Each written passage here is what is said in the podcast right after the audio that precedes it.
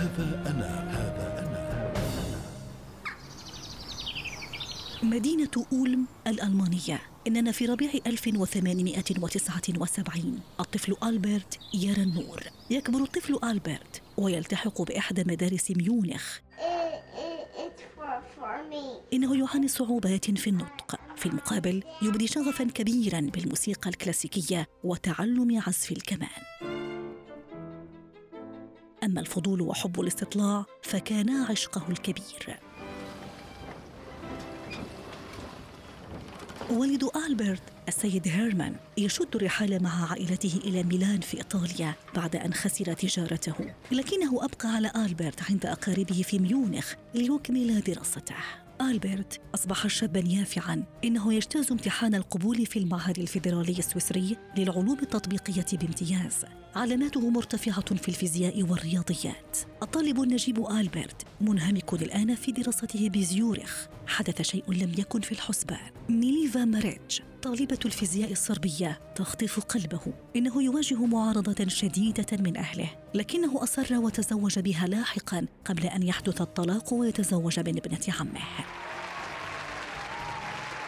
لقد تخرج ألبرت في المعهد التطبيقي لكنه يواجه صعوبات كبيرة في إيجاد مناصب أكاديمية بسبب نفور بعض الأساتذة منه لأنه يفضل التعلم بمفرده على حضور المحاضرات إننا في عام 1905 ألبرت أينشتاين ينشر بحوثا في إحدى أشهر المجلات الفيزيائية في ألمانيا تركزت حول التأثير الكهروضوئي بالإضافة إلى النظرية النسبية والعلاقة بين المادة والطاقة وقد فتحت آفاقا جديدة في عالم الفيزياء.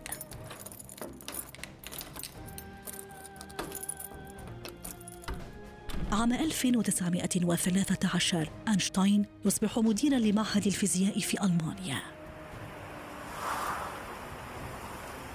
عام 1915 أوراق الخريف بدأت تتناثر ومعها تداعت أفكار العالم أينشتاين. إنه يكمل نظريته العامة للنسبية. إنها ذروة أبحاثه العلمية حيث سمحت بالتنبؤ بأدق مدارات الكواكب حول الشمس وكيفية عمل قوى الجاذبية. إننا في عام 1921 أينشتاين يحصل على جائزة نوبل للفيزياء. عام 1933 ألبرت أينشتاين يتسلم منصبا في معهد الدراسات المتقدمة في نيوجيرسي حيث أمضى بقية حياته هناك.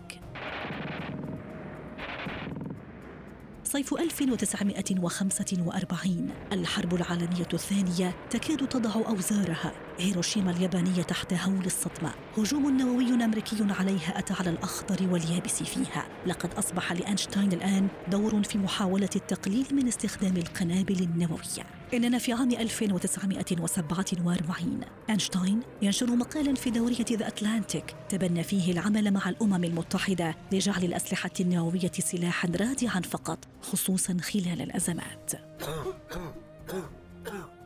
السابع عشر من أبريل من عام 1955 أينشتاين الذي يقترب من عقده الثامن يدخل المستشفى. إنه يعاني تمددا في الأوعية الدموية لكنه يرفض إجراء عملية جراحية. إنه يود أن يرحل بلباقة لأنه عاش حياته وعليه أن يتقبل قدره. كانت هذه آخر كلماته. رحل أينشتاين في اليوم التالي. أحرق جسده ونثر رماده في منطقة غير معروفة بناء على وصيته فيما حفظ دماغه في المركز الطبي لجامعة بريستون بنيوجيرسي الأمريكية.